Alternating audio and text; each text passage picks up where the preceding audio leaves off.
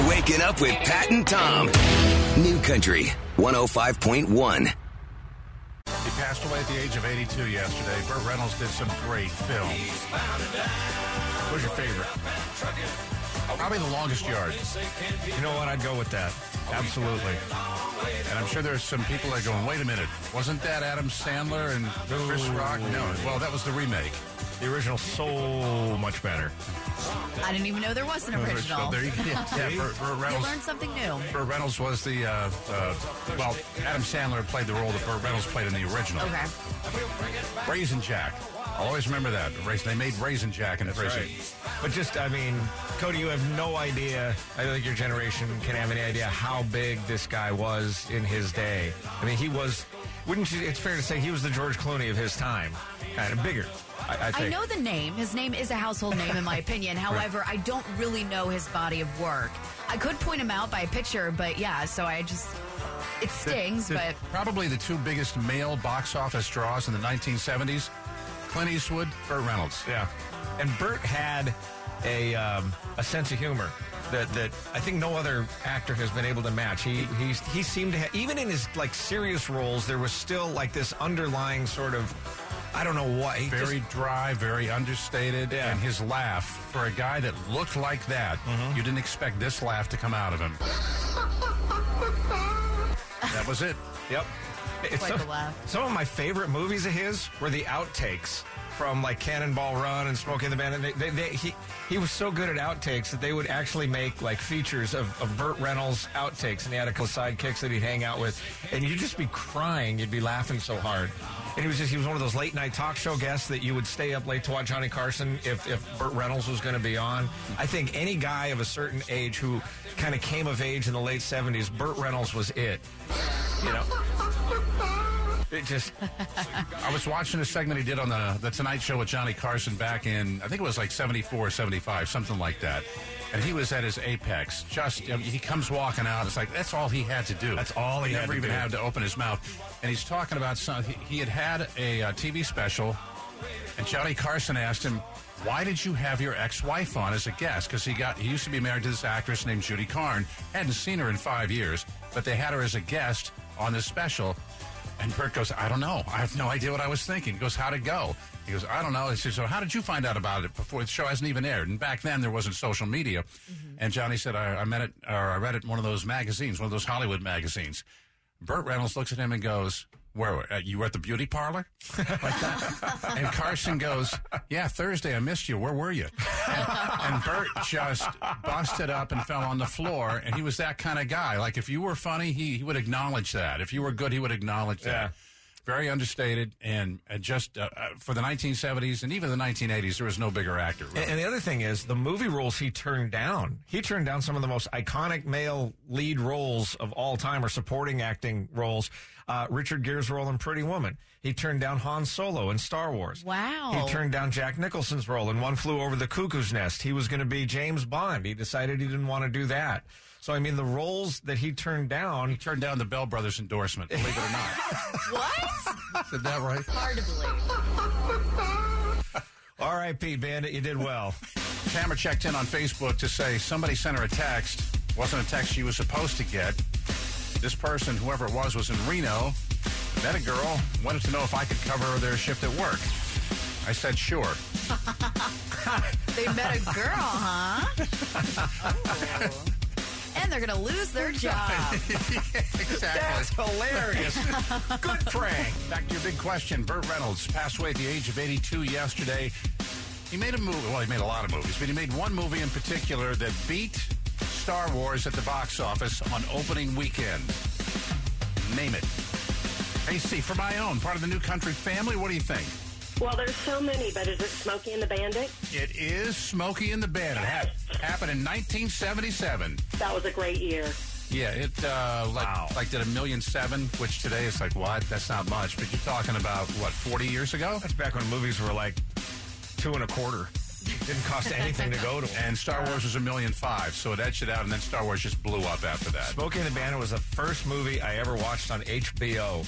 Back when HBO first became a thing, and my friend Alan Davis, my parents they were they were too poor to get HBO, but Alan Davis's parents, they had They HBO. had it, yeah. So he called me, and, and you have to understand, in, in the uh, frame of reference at that time, I think that was an R-rated movie, and we were in middle school. It was because of the language. And you couldn't, you could not, uh, as a kid, get into an R-rated movie. But there it was on HBO, and I remember we both just died. We were just dying hysterically at the scene where um, who was the sheriff? Who played the sheriff? Jackie Gleason. Jackie Gleason was taking a leak on the side of the road. First time we'd ever seen anything like that in a movie, we were just crying. We were laughing. Look at that! Just see that! He took a leak. He peed on the side of the road. It was just, it was life changing. The scene where Jackie Gleason's car is all beat up and he's kind of down on this hill and he's on his, uh, I think it's his CB, and he's talking Yeah. to Bandit, who is Burt Reynolds, because he's chasing him. He's trying to catch him. He's, and, and they're kind of they're exchanging mutual respect for the fact that he can't catch me, and you're the best guy I ever chased, but you're the you're the most uh, uh, persistent guy that's ever chased me, like back and forth. Yeah. And he said, okay, let's cut this. You know, where are you? And he goes, look over your left shoulder. His car is just, we're, we're going to go get something to eat. See you later. Because Jackie Gleason's car is like, just trash. Yes, it's Gotcha. completely, there's no way he can catch him. Honestly, if you've never seen the movie, I haven't. It's it's dated in the in the vehicles and stuff. Other than It that, is, it is Pontiac class- Firebird, but it's classic Burt Reynolds. I think the humor in it and stuff it, that all still Is it supposed up. to be a comedy or? Oh God, Oh yeah, Okay, yeah, okay. absolutely. yeah, start to finish, it's And, fantastic. and you realize during the, the filming of it that he and Sally Fields, who's in it, they were they were a thing. They Yes. were an item. Mm-hmm. so that chemistry you see is real. I have a question for you. Yeah. So you go over to Alan Davis's house to get HBO, and you watch that movie. Yeah. At any point in time, did you go to an adult channel which would let you watch it for about a second before it went sideways, just to see if you could catch a glimpse? No comment. We've all been embarrassed by our parents at some point in time. Maybe you've been the parent embarrassing your child or children. A lot of parents very proud of themselves. And rightly so. Like Michelle, I used to pick up my daughter and her friends from school and go, quote, riding dirty in my pickup. I'd sit low in the seat, wrist resting on the steering wheel, music blaring. Friends loved it. Allison, not so much. No, stop it, Mom. Cambi Brown actually texted us from Good Day Sacramento. She said, freshman year, my mom was the bus driver for the school football team. She brought a photo of me, and as they boarded the bus, she showed it to each player and said, My daughter needs a homecoming date. Oh no! like no, mom, I got this. Ah. Worst part, she said, it didn't work. Oh, d- no, not one. exactly. They're gonna be like, this woman's crazy, and I don't want to get involved with the daughter. They're all watching Good Day right now going, stupid. Kim says, used to roll down the windows and would pick my daughter up from school and crank some journey. Don't stop believing. All right, Anna, you had two boys. What'd you do? Well, if they were being ornery, the rule was if they embarrassed me, then I would embarrass them, and I would start talking Valley Girl. Something like, oh my God, I'm like so embarrassed to be your mom right now.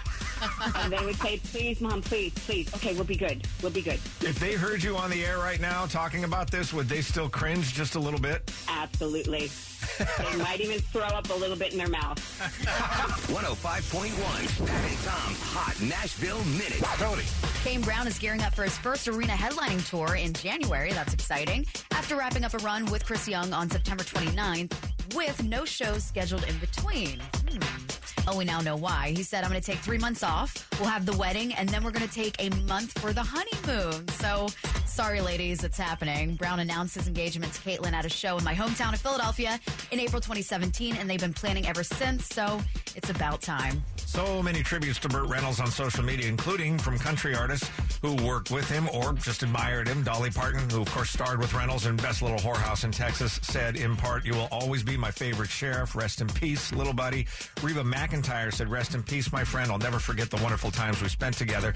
And one of the most poignant came from Brad Paisley, who posted a simple video of himself with an acoustic guitar singing a little portion of a 1980 country hit for Don Williams called If Hollywood Don't Need You. But I'm sure the weather's warm out there. But if you see Burt Reynolds, would you shake his hand for me? And tell old Burt I've seen all his movies. It's a really cool little performance, and you can see it on our website, kncifm.com. Carrie Underwood canceled two shows in the UK as well as some promotional events this weekend. She's sick. Might be pregnancy related. Nobody's really saying. Her new album, Cry Pretty, comes out a week from today. And would you watch a reality TV show with Blake Shelton and Gwen Stefani? Yeah? Hollywood Life is saying you probably will, and that Blake and Gwen are in talks to do that right now. You know a business that has a strange name? We stumbled upon this one yesterday, and I looked at Tom and I said, we should call. But first you said, there's no way this is real. We should call. So we called, and sure enough, it's real. And a lady named Tracy who answered the phone agreed to talk with us on the air, and we said, okay, please answer the phone like we just called, and how would you do that? Thank you for calling Uranus Fudge Factory. This is Tracy. May I help you? that really is the name of your place. It is the name of our place, Uranus. And you're the Uranus. Uranus Fudge Factory.